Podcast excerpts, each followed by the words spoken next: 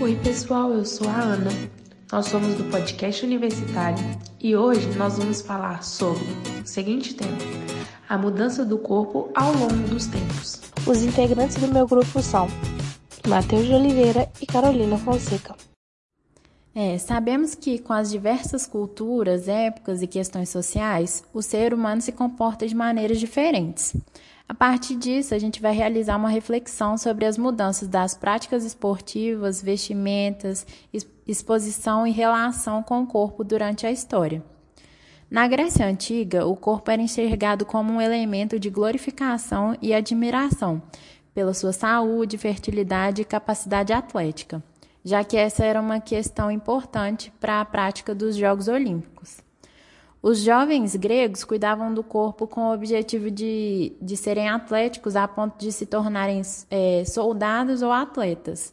E além disso, a nudez era considerada comum, já que a prática dos Jogos Olímpicos acontecia dessa forma. As mulheres usavam óleos perfumados e as mais ricas usavam joias de ouro ou prata. É, para os gregos em geral, a higienização era uma espécie de um ritual desde exercícios físicos, passando por massagens com óleos especiais, banhos com diferentes temperaturas, limpeza de pele e, no fim, o uso de cremes e adereços. Além disso, os homens e as mulheres eram tratados com uma mesma natureza biológica, mas o corpo feminino é, era visto como inferior ao masculino. Já na Idade Média, com a forte influência da igreja na vida das pessoas, o corpo era entendido como um instrumento do pecado, e por isso qualquer tipo de manifestação corporal era proibido. É, o corpo feminino era considerado um lugar de tentações, e alguns teólogos até acreditavam que as mulheres tinham uma ligação com o demônio. É, a dissecação de cadáveres nessa época era considerado um desrespeito e por isso a medicina acabou é, estagnada nessa época. Uh, a preocupação com a estética e o culto ao corpo iam contra os princípios da igreja e com isso eram proibidas, como foi o caso da proibição dos Jogos Olímpicos. A nudez era vista como algo totalmente errado por isso, homens e mulheres se vestiam com roupas extremamente longas que cobriam seus corpos por inteiros. É, durante o Renascimento, o estudo do corpo voltou a ser valorizado e, com isso, a educação física ganhou espaço com a inserção da ginástica, que passa a ser considerada essencial para a educação. É, além disso, a saúde é vista como um, um meio para uma boa educação intelectual e nesse momento o homem passa a se redescobrir através da arte.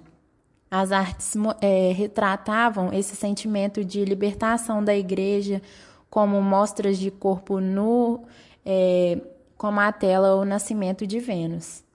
É, o belo do corpo feminino passa de mulheres magras e estreitas com seios pequenos para um corpo mais cheio com seios generosos. E no final do século XIX e início do século XX, a prática do pugilismo era abominada pela sociedade, porque era considerada uma prática violenta. O turf foi a primeira prática adotada para os padrões de, da elite tradicional, porque ela poupava os homens de exibições corporais e eram consideradas de extrema elegância. É, esse período foi marcado por hábitos e práticas com corpos cobertos e a presença de mulheres e homens nas arquibancadas sempre bem vestidos. Então, pessoal, trago agora comigo alguns questionamentos referentes a esse processo de mudança do que seria o corpo, né? Do, do seu significado e dos seus princípios.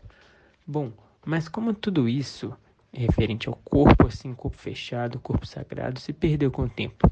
Como atualmente homens e mulheres exibem seus corpos, entre aspas, nus, sem olhar de condenação, como foi inserido shorts, biquíni, etc. Bom, inicialmente é possível ver o corpo sendo sagrado e secreto. E como se deu essa evolução? A grande influência do esporte nesse quesito, que, de certa forma, abriu portas para a aceitação da exposição corpórea. Tudo começou a ganhar um rumo diferente na história com o surgimento do remo, a extinção de jogos de azar e uma prática de combate a tal ato marcou essa mudança. Já que se tratava de uma prática esportiva, nos quais o movimento humano é o elemento central, iniciou-se a associação às concepções de superação dos desafios e à saúde. Além disso, essa ascensão do remo veio acompanhada por um momento de grande desenvolvimento de técnicas corporais, onde os objetivos principais passaram a ser o desempenho e o resultado. Diante disso, o corpo atlético e sua exibição começaram a ganhar espaço, bem como a valorização da busca de saúde. Imagem de desafios, superação e higiene ganhavam um cenário de destaque na sociedade. Com isso, foram surgindo diversas práticas esportivas. A ideia de corpos atléticos e o espírito esportivo começaram a ser dedicados como uma prática de grande utilidade para educar e formar os futuros líderes das elites brasileiras. Com isso, o tipo físico que antigamente era enaltecido, homens magros e fracos, foi dando lugar a novos modelos estéticos. Homens fortes começaram a ser valorizados, como exemplo de higiene e saúde. A partir da frequente prática aquática, os banhos de mar passaram a ser considerados como meio para melhora do corpo e saúde.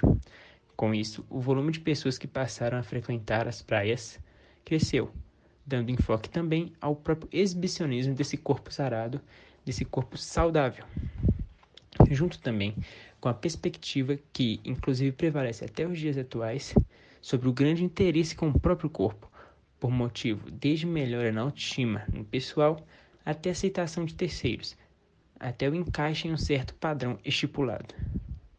É isso mesmo, Matheus e Carol. Vivemos em um processo de grandes mudanças evolutivas. E a partir dessas mudanças, o corpo fica cada vez mais nu em comparação ao que a Carol havia falado, não é mesmo?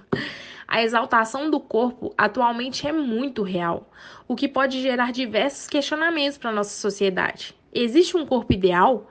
Eu preciso me matar para me encaixar nos padrões atuais? Eu preciso mesmo me submeter a cirurgias perigosas para chegar nesse corpo? Ou eu preciso esconder o meu corpo porque ele não é um padrão? As mudanças do corpo antigo para o novo trouxeram diversas mudanças para a nossa sociedade. As mulheres ganharam muito mais visibilidade e espaço, apesar de viverem até os dias atuais em uma constante luta pelos seus direitos. A importância do esporte na sociedade cresceu absurdamente, assim como a participação das mulheres nele. Hoje, o esporte tende a não ser um, um esporte para elite, apesar do esforço contínuo dos grandes empresários para torná-lo, ou melhor, para voltá-lo a ser. Pense comigo, se trouxéssemos uma pessoa da época em que a Carol comenta para os dias atuais, com certeza ela se, se assustaria com os corpos, não é mesmo? Mulher de calça, trabalhando, praticando esporte, sendo dona das próprias vidas, possuindo empresa, de biquíni na praia. É surreal pensar que há alguns anos atrás isso era considerado um abuso, não é mesmo, pessoal? Graças a Deus evoluímos, mas ainda existem diversos fatores sobre o corpo que precisam mudar. Vocês concordam? O preconceito racial, a homofobia, o preconceito com as novas concepções de família, a xenofobia, a corrupção, a violência e a criminalidade, o desemprego, a desigualdade social, entre diversos outros fatores. Bom, o corpo ao longo do tempo mudou e trouxe consigo diversas mudanças culturais e sociais, sendo elas positivas e negativas. Precisamos analisar essas mudanças, apontar o que ainda precisa evoluir, o que precisa ser apagado, em busca de compreender o corpo e sua cultura. Ufa, eu acho que, que essa discussão daria uns bons podcasts, não é mesmo?